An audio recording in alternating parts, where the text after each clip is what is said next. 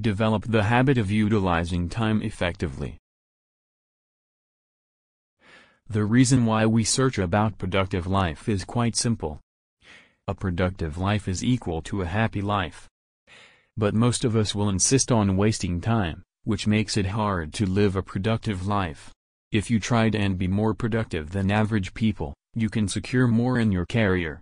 If you can learn more, you can do more and eventually are rewarded more.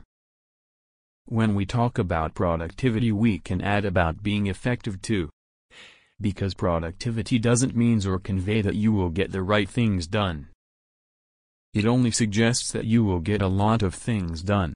But that does not matter. Effectiveness forever refers to getting the right things done. What is the matter that earns the most to do your job well? Earn money, living a meaningful life, or learning new skills and improving the skills that had. Otherwise, you just continue running around a circle. You may seem to appear busy, but you can't achieve anything meaningful. In other words, we can say that it's easy to stay engaged in doing useless doesn't bring you closer to the outcome that you wish. It is considered a pure wastage of time. The results matter the most. Practically that means you might have been working for 12 hours a day but if you don't experience any personal growth, emotional growth, financial growth, you are not effective. Everyone has doubts and often someone even has asked me where should they have to start? As an answer to this question, let me share one exercise, Procrastinate Zero. When do I ask you a question where does our time go? The answer might be I don't know because they have lived a life do a task one after the other. The big things that you achieve in your life are not about unique moments it's about how you behave on the day-to-day -day basis. It is an exercise that I have adopted from Peter Drucker, who is one of the best and first thinkers when it comes to effectiveness for knowledge workers. Most of the books, articles, productivity tools, and productivity apps you see these days are all in a way influenced by Drucker who invented the term personal effectiveness. He had said once efficiency is doing the right things. Yes, it's very difficult to out what are the right things are. Let's start finding them through several steps, dash. Step 1 Knowing thy time. We want to identify where our time goes. For that take a notepad and note down the timing and times that you had engaged in a day. The time we are using for sleeping, eating, using social media, watching, reading, etc.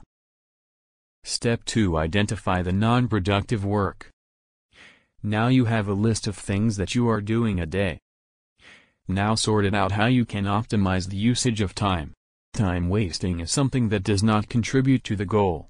If I do something that I have no outcome or which don't make a way for my goal let's identify those things. This method is very simple. Just ask yourself a question for yourself. And ask yourself what would happen if you would stop doing them. If the answer is all our life process will be in trouble, don't change anything. If the answer is nothing would happen just kick it out. We all do some kind of activities that will give us no or zero returns. Those activities may we can call as time wasters. Step 3 Eliminating. It's very simple, is it? We want to make goals first. When we check our activity log the things which don't contribute to shaping our goals are time-wasting activity. Start eliminates those things and consumes your important time. Little things that have a huge impact on your time. Identifying and eliminating them from our daily routine is very important and by doing such a practice we may consume a lot of time which we are wasting for unnecessary things. You don't want to keep the log for 365 days.